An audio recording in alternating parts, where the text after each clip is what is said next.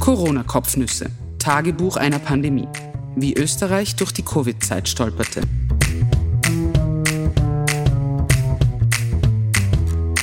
Die ganze Geschichte satirisch erzählt, heiter bis bewölkt.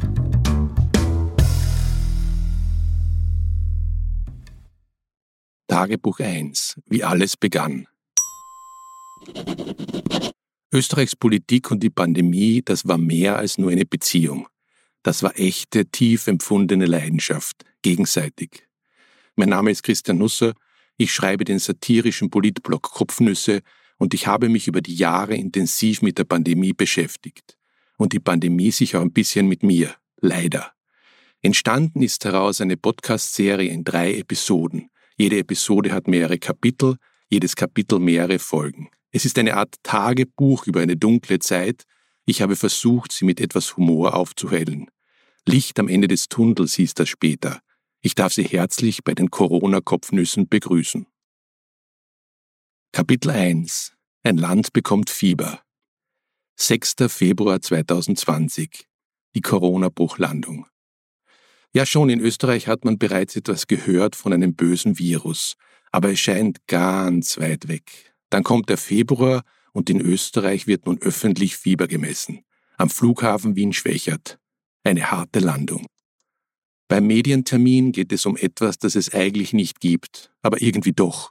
So etwas wie die SPÖ halt. Wir haben ja kein Coronavirus im Land und seit Wochen sagen uns Politiker, dass wir uns nicht fürchten müssen, aber um ehrlich zu sein, am meisten fürchte ich mich vor Politikern, die sagen, dass ich mich nicht fürchten muss. Es sollen jetzt bei allen Passagieren, die aus China kommen, Temperaturmessungen vorgenommen werden, damit wir uns nicht mehr fürchten müssen. Und deswegen fangen wir nicht einfach damit an, sondern fünf Verantwortliche laden halb Österreich zu einer Pressekonferenz, um zu sagen, dass man jetzt anfängt, damit sich niemand mehr im Land fürchten muss. Nur der Flieger fehlt. Air China verspätet sich an diesem Tag um fünf Stunden, ein Schneesturm. Man habe aber bei den 140 Passagieren und 15 Crewmitgliedern vor dem Start Temperatur gemessen, während des Fluges laufend kontrolliert, es wurden Passenger Locator Cards ausgefüllt und wer das Virus in sich trug, musste das spätestens jetzt gestehen. Nach der Landung um Mittag herum in Wien wurde erneut die Temperatur gemessen, wieder war keiner krank. Das Coronavirus wird es sich jetzt gut überlegen, ob es tatsächlich einmal zu uns fliegt, die dauernden Kontrollen sind ja auch für Erkrankungen ziemlich belastend. Andererseits, wenn ich noch einmal auf die Welt kommen sollte, dann werde ich vielleicht trotzdem ein Virus und mache mich auf den Weg nach Österreich. Wo sonst konnte man bisher so gefahrlos einreisen. Vor 37 Tagen erfuhr die Welt, dass in China mutmaßlich eine Epidemie am Ausbrechen ist. Es kamen mehr und mehr Bilder und Berichte über Erkrankte und Tote, die USA und danach andere Länder schränkten ihren Luftraum ein, die Lufthansa und später die Auer stoppten ihre China-Flüge. VW stellte die Produktion in China ein, IKEA machte die Möbelhäuser zu, immer mehr europäische Unternehmen flogen ihre Mitarbeiter aus, Österreich holte sieben Landsleute zurück. Währenddessen landeten pro Woche 400 Passagiere allein an Bord von Air China Direktflügen in Wien, wo man von Panik abriet, was, wie gesagt, bisher immer sehr erfolgreich war. Diese 400 Passagiere reisten unbehelligt in Österreich ein. Ab Tag 37 wird jetzt kontrolliert. Aber wie? 24. Februar 2020. Das Virus tanzt an, Österreich tanzt ab. Das Virus ist auf Welttournee, Österreich macht Party. Fasching, Opernball, alles findet statt wie gehabt. Aber dann ist die Krise da. Sie beginnt wie in Österreich üblich mit einer Sitzung. Am Vormittag war man noch nicht im Tun, sondern eher im Abwarten. Da riefen der Innenminister und der Gesundheitsminister und die Verteidigungsministerin zur Pressekonferenz, in der sie von Panik abrieten, aber zur Sicherheit, sagte Claudia Tanner, habe man die ersten zwei Kompanien der ABC-Abwehrschule darüber verständigt, dass es bald losgehe, womit auch immer. Jedenfalls solle man schon zu üben beginnen, was auch immer. Die Kommunikation in der Regierung sei hervorragend, lobte Anschober, was die Bevölkerung freuen wird, denn die Kommunikation mit ihr wurde bisher nicht in überschießendem Maße gesucht.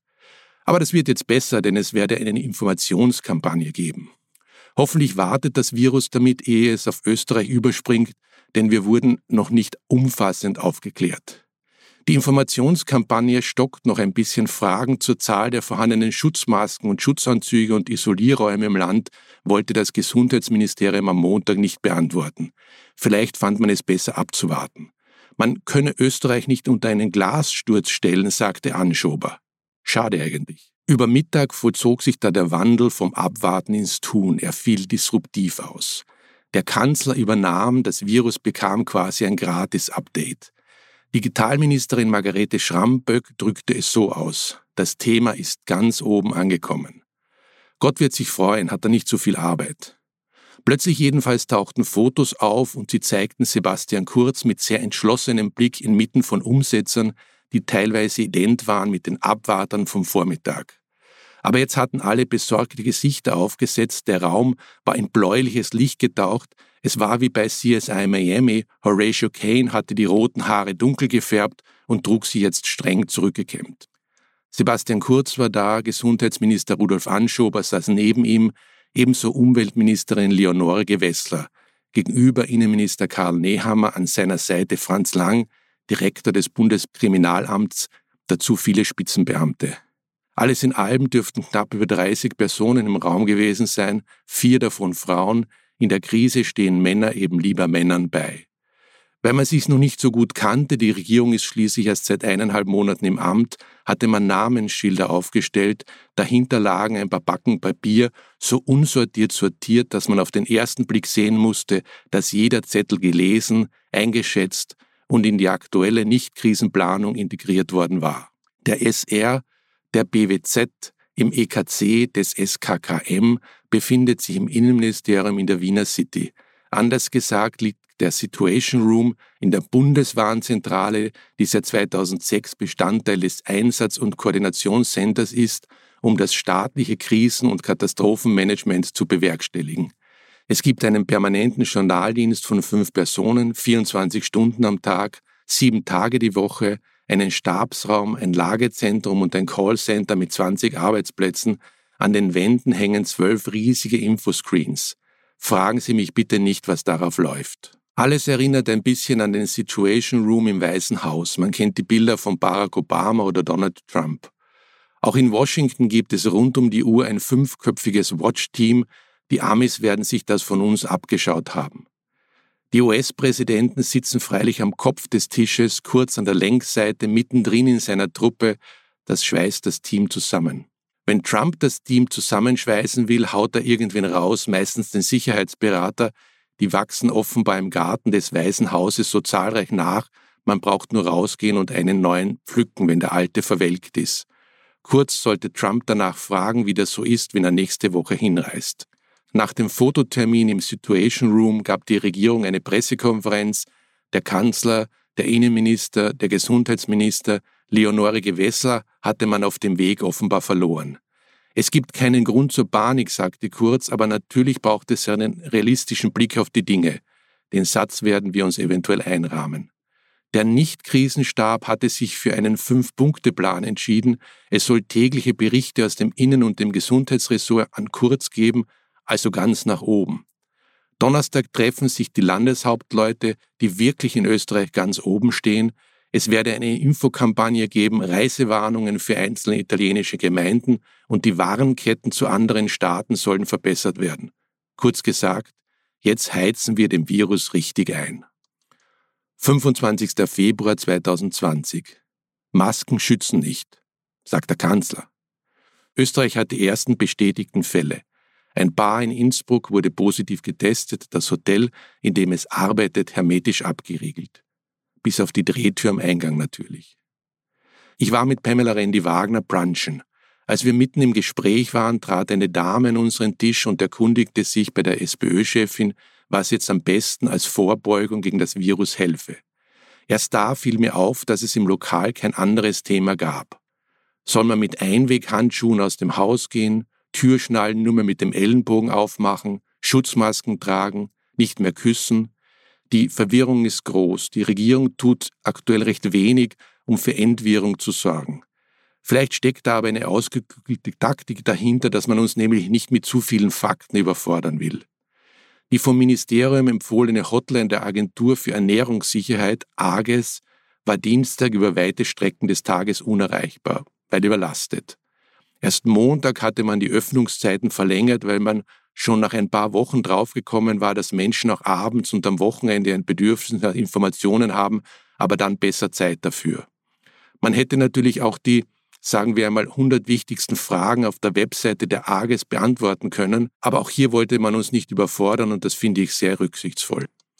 Als gestern die ersten Corona-Fälle in Österreich bekannt wurden, frisierte sich Sebastian Kurz gerade die Haare für Boris Johnson schön. Er war auf Arbeitsbesuch beim britischen Premierminister. Rudolf Anschow weilte währenddessen in Rom. Italiens Gesundheitsminister Roberto Speranza hatte Amtskollegen zu einem Krisengipfel geladen, um eine gemeinsame Strategie gegen die Ausbreitung des Coronavirus zu erarbeiten, so Anschober. Man wolle in die Umsetzung kommen oder ins Tun, das gibt es also offenbar auch im Ausland. Es soll zu keiner Grenzschließung zu Italien kommen, versprach der grüne Gesundheitsminister seinem italienischen Amtskollegen. Man kann keinen Glassturz über Österreich errichten, fügte er an. Das Wortbild hat es ihm offenbar angetan. Zwei Tage später nahm die Regierung endlich das Heft bei der Bekämpfung des Coronavirus in die Hand. Eigentlich der Kanzler persönlich. Wer sonst? Er macht ab sofort alles selber im Land. Vielleicht fährt er im Juni zu Euro, spielt Tiki-Taka mit Arnautovic und tritt danach bei den Olympischen Spielen in Japan im Bodenturnen für Österreich an. Warum ein Kanzler selbst den Krisenchef-Manager gibt, erschließt sich mir nicht ganz. Eigentlich sollte er eine kompetente Person benennen, die über allen und allem steht, bei der alle Fäden zusammenlaufen, die das Gesicht der Krisenbekämpfung wird und zu der die Österreicher Vertrauen fassen. Darauf wird es nämlich noch ziemlich ankommen. Eventuell hat Kurz genau so eine Person im Auge gehabt und er fand sich dann selbst am besten geeignet. Vielleicht saß er deshalb gestern Abend in der ZIP 2, sagte artig Grüß Gott zu Lou Lorenz Dittelbacher und redete dann, als hätte er nicht nur ein Just-Studium fast so gut wie mehr oder weniger abgeschlossen, sondern auch ein Medizindoktorat. Kurz warnte vor banischen Hamsterkäufen, vor klassischen Hamsterkäufen riet er dagegen nicht ab. Man sollte nicht mit Schutzmasken herumlaufen, die einen gar nicht schützen, sagte er. Und ich werde das auch oft gefragt mit der Grippe. Was ist jetzt schlimmer, die Grippe und ist Corona nicht etwas Ähnliches wie die Grippe? Ich glaube, die wichtigste Antwort ist da nicht entweder oder. Corona gibt es nicht statt der Grippe, sondern es kommt zusätzlich hinzu. Und schon wieder war es da, das Beste aus beiden Welten, diesmal eher die dunkle Seite davon. 2. März 2020. Corona kauft sich die Supermärkte. In Österreich breitet sich im Alltag allmählich Angst aus. Das Klopapier ist in diese Furcht nicht inbegriffen. Noch nicht. Am Samstag war ich an der Front einkaufen, also in ein paar Geschäften, und ich kann berichten, es ist noch ausreichend Ware da. Sogar Hummerschwänze, Trüffel und Chateau Petrus, was man unter der Woche halt so braucht für ein einfaches Leben. Eventuell sogar in Quarantäne. In einer Hofer-Filiale waren die Einkaufswagen aus und in einigen Supermärkten fehlte die eine oder andere Dose aus dem Regal. Ein paar Nudel- und Reissorten schienen knapp zu sein, aber nach einer unmittelbar bevorstehenden Hungersnot sah das nicht aus. Ob die Österreicher Tierhandlungen stürmten, um tatsächlich Hamster zu hamstern, weiß ich nicht. Die Leute sind aber vorsichtig geworden. In einem Markt sah ich eine ältere Dame, die eine Serviette über den Holm des Einkaufswagens gebreitet hatte und als meine Frau und ich ein bisschen herumalberten und dabei das Wort Medikament fallen ließen, rückte ein Ehepaar merkbar von uns ab. Das machte nichts. Wir wollten sie ohnehin nicht einladen, die zwei sahen nicht so aus, als würden sie den Humor palettenweise ins Haus tragen. 9. März 2020. Plötzlich ist der Kanzler für alle ein Held. Die Regierung wird für ihr Management von vielen Seiten gelobt. Ich höre die Uhr ticken aber mir bereitet es als anderes mehr Sorgen. Die Zahl der Erkrankten steigt rapide an, besorgniserregend rapide. Aber wer am Wochenende durch Wien ging, spürte vor allem die neue Stimmung, die vielen mehr in die Glieder gefahren schien, als es Fieber jemals könnte. Wie eine Smogglocke liegt das über Stadt und Land. Die Menschen reden ehrfürchtig über Corona, einige witzeln natürlich auch, weil sie sich so leichter tun mit der Verarbeitung, aber das Leben ist merkbar langsamer geworden, getragener, in sich gekehrter. Jeder weiß, das ist erst der Beginn. Ich möchte eigentlich jetzt gar nicht so viel sagen über das Krisenmanagement der Regierung, dass ich es nicht so überragend finde wie viele. Wir haben die Angewohnheit entwickelt, Politiker in den Himmel zu heben, um sie danach recht schnell wieder von der Wolke zu holen, auf der wir es ihnen kuschelig gemacht haben. Rudolf Anschober, der jetzt der Held für viele ist, weil er sich besonnen und ruhig zeigt, kann in ein paar Tagen oder in ein paar Wochen der Buhmann sein, dem man allerlei an den Kopf wirft, wofür man ihn derzeit hochleben lässt. Aus Besonnenheit wird dann Untätigkeit, aus Ruhe Lethargie, aus Umsicht ein fehlender klarer Weitblick. Schon oft erlebt, nicht nur die Grippe kehrt jedes Jahr wieder. Ein paar Gedanken aber trotzdem dazu, wie wir mit der Krise derzeit umgehen. Ja, ich halte es nach wie vor für falsch, dass es keinen zentralen Krisenmanager oder eine Krisenmanagerin gibt. Ich finde, das ist kein Job, den ein Kanzler, ein Minister zu erledigen haben und das dann auch nebenbei. Dafür braucht man eine Person, die nicht im politischen Tagesgeschäft steht, die nicht Teil der Hickhack-Gesellschaft ist, sondern jemanden, der krisenerprobt ist, Kompetenz im Gesundheitsbereich besitzt, breite Anerkennung genießt, vor allem aber eine Person, die nichts anderes tut als Krise. Man muss der Corona-Bekämpfung ein Gesicht geben. Nebenbei bemerkt halte ich die Krise für ein gesamtösterreichisches Problem, nicht allein für die Zuständigkeit der amtierenden Regierung. In solchen Situationen wäre ein nationaler Schulterschluss schön, die Einbindung aller konstruktiven Kräfte, also auch der Opposition, die an den Tisch gehört. Man wird auch ihre Kraft und Unterstützung notwendig haben in den nächsten Wochen. Es ist jetzt nicht die Zeit der Macho-Gesten und des Ego-Shootings. Dem Virus ist es ziemlich egal, wie wir zuletzt gewählt haben, es nimmt, was es kriegen kann. Wir werden uns in den nächsten Wochen auf einiges einstellen müssen. Das öffentliche Leben wird weitgehend zum Erliegen kommen.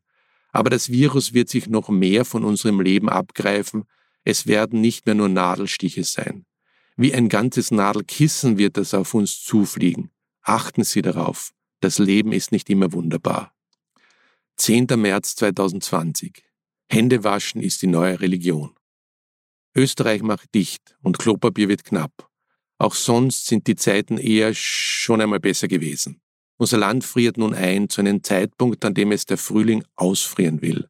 Alle Freiluftveranstaltungen über 500 Besucher und sämtliche Hallenevents über 100 Teilnehmer werden verboten. Staatsoper, alle Theater, Konzertbühnen, mutmaßlich alle Museen sperren für Wochen zu. Die Wiener Stadthalle sagt alle Shows ab, die Bundesliga spielt nicht, die Eishockeysaison geht ohne Meister zu Ende. Unis machen zu, in Kinos muss jeder zweite Sessel frei bleiben. Es ist erst der Anfang. In einer Woche werden wir Italien sein, alle Schulen werden schließen, auch die Kindergärten, vielleicht auch die Restaurants und Gasthäuser, und dann kann es Ausgangssperren geben. Die Ansteckungsgefahr ist 10 bis 30 Mal höher als bei der normalen Grippe, sagte der Kanzler. Dann wird das Pult mit Desinfektionslösung besprüht, der Bildungsminister beginnt seine Pressekonferenz und überbringt neue schlechte Nachrichten. Alles im Leben ändert sich jetzt. Im Supermarkt, in dem ich am Montag war, gab es noch fast alles, aber eben nur mehr fast. Keinen Reis mehr und keine Nudeln, auch keine Dosen mit Thunfisch. Also schon Thunfisch, aber nur den mit Erbsen, so schlimm ist die Krise dann auch wieder nicht. Bekannte hatten Besuch aus Deutschland, früher hätten sie eine Sachertorte als Mitbringsel gekauft, jetzt standen sie mit großen Augen vor den Klopapierregalen und bedauerten, im Gepäck keinen Platz für mehr als ein paar Rollen zu haben. In manchen Gegenden in Deutschland ist Toilettenpapier tatsächlich ausverkauft. Bescheidene Zeiten. Klopapier ist das neue Gold. Nie hätte ich gedacht, dass ich einmal einen solchen Satz schreiben werde. Es ist weltweit vergriffen. In Australien prügelten sich Kunden eines Supermarktes um die letzten Lagen. Die Tageszeitung The NT News druckte eine eigene Beilage in der Heftmitte zwischen den Sporttabellen konnte man acht Seiten heraustrennen und sie als Klopapier verwenden. Ich will das jetzt nicht weiter vertiefen, nicht allein deshalb, weil vertiefen in diesem Zusammenhang ein vielleicht unglückliches Wort ist. Der Chefredakteur der Zeitung gab dem australischen Guardian ein Interview und fasste das Angebot seines Mediums so zusammen. Es war definitiv keine beschissene Ausgabe. Zumindest anfangs wohl nicht, möchte ich anfügen. Man lernt jetzt täglich dazu. Händewaschen soll das wirksamste Mittel gegen die Ausbreitung der Infektion sein. Höre ich, lese ich. Mindestens 20 bis 25 Sekunden lang soll es dauern, aber wie misst man das? Eine Stoppuhr hat ja im Bad niemand dabei. Sohn Nummer zwei hat das Problem gelöst. Er singt Happy Birthday zweimal komplett durch.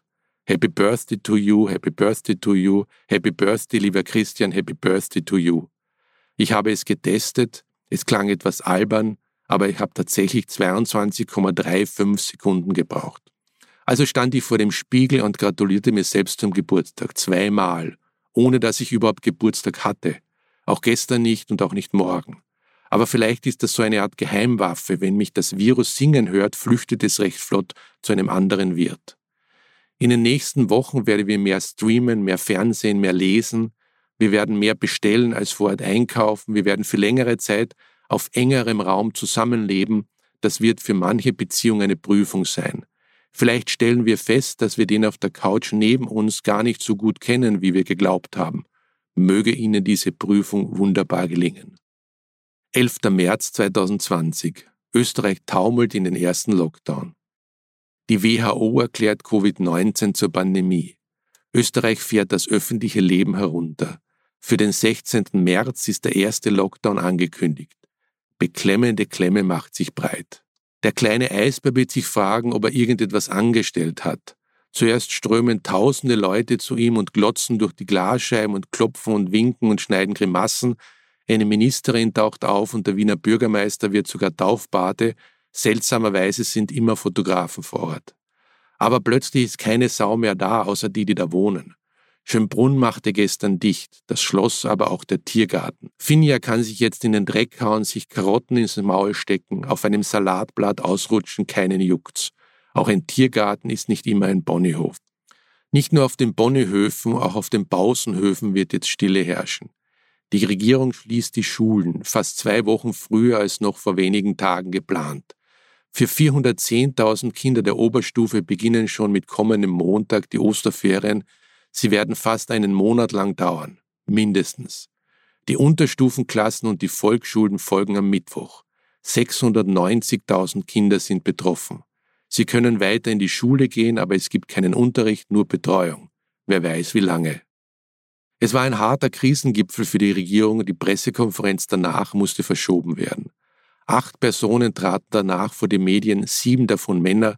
Es gab sogar zu wenige Stehpulte. Alle Kinder, die zu Hause betreut werden können, sollen auch zu Hause bleiben, sagte der Kanzler. Und das ist kein Wunsch ans Christkind, sondern es steht eine Maßzahl da. Sollten mehr als ein Viertel Kinder in die Schule kommen, müssen härtere Maßnahmen ergriffen werden. Heißt, alle Schulen zu. Es gibt dann gar keine Betreuung mehr. Es ist ein Teufelskreis, der hier entsteht. Eine Million Buben und Mädchen aus den Schulen, dazu 300.000 aus den Kindergärten, sollen daheim behalten werden, möglichst viele halt. Aber wie soll das gehen? Wer passt auf die Kinder auf? Die Arbeitgeber müssen ihre Angestellten nämlich nicht freistellen. Am Papier gibt es kein Betreuungsproblem, die Schulen und die Kindergärten halten ja offen. Gleichzeitig will der Kanzler, dass möglichst viele Kinder zu Hause bleiben. Schon. Aber bei wem? Die Lösung ist sonst einfach, es gibt ja Omi und Opi, nicht überall, aber häufig. Die springen ein. Aber Omi und Opi gehören zur Hochrisikogruppe von Covid-19, sollen überhaupt keinen Kontakt zu den Kleinen haben, die in der Regel zwar mit geringeren Symptomen erkranken, aber gute Anstecker sind. Ich fasse zusammen. In die Schule sollen die Kinder nicht, zu Omi und Opi dürfen sie nicht, zu den Eltern können sie nicht. Homeoffice ist eine pfiffige Idee, aber wohl erdacht von Menschen, die einen Gutteil ihres Lebens am Schreibtischen verbracht haben. Soll die Müllfahrerin Homeoffice machen, der Supermarktverkäufer, die Buslenkerin, der Mechaniker, die Bauarbeiterin, der Friseur? Das Einfrieren des öffentlichen Lebens bringt auch mit sich, dass tausende Menschen in ihrer Existenz gefährdet werden. Die verlieren nicht nur ein bisschen Geschäft, sondern alles. Es gibt in Österreich 337.000 Klein- und Mittelbetriebe, unzählige Einzelunternehmer, Familienbetriebe, denen nun das komplette Geschäft wegbricht. Auch die Menschen, die in der Großstadt leben und wenige Sozialkontakte haben, sagen wir es direkt, die allein sind, werden uns nötig haben. Wie kommen sie an Lebensmittel, Medikamente, Dinge des persönlichen Bedarfs? Wer bringt den Hund raus? Wir sollten uns nichts vormachen, das sind meist alte Menschen, die googeln sich ihr Leben nicht zusammen, die schauen nicht bei Influencern auf Instagram nach, wie die sich jetzt so den Alltag checken. Die brauchen Ansprechpartner, Kümmerer, eine Telefonnummer. Die U-Bahnen sind leer, die Flugzeuge ebenso. In den Stephansdom dürfen keine Touristen mehr, sondern nur mehr Gläubige zum Beten. Die Zentralmatura wird verschoben, eventuell in den Sommer hinein. Aber es ist noch nicht alles verloren. Gott sei Dank haben wir Dr. Strache, früher FPÖ-Chef, jetzt Allgemeinplatzmediziner. Auf Twitter gab Dr. Strache Corona-Ratschläge und ich frage mich jetzt, warum wir glauben, dass die Virusbekämpfung so eine Raketenwissenschaft sein soll. Es ist doch alles ganz einfach. Dr. Strache verrät uns zum Beispiel, wie wir feststellen können, ob wir erkrankt sind.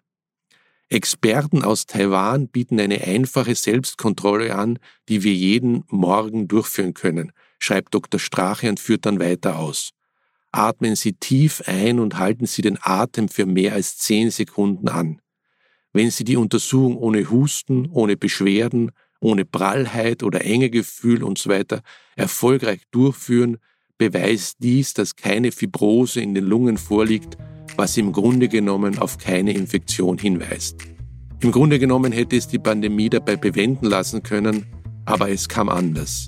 Das erfuhren wir bald. Das war die aktuelle Folge der Corona-Kopfnüsse. Alle weiteren Tagebucheinträge gibt es zum Nachhören und Nachlesen auf newsflix.at.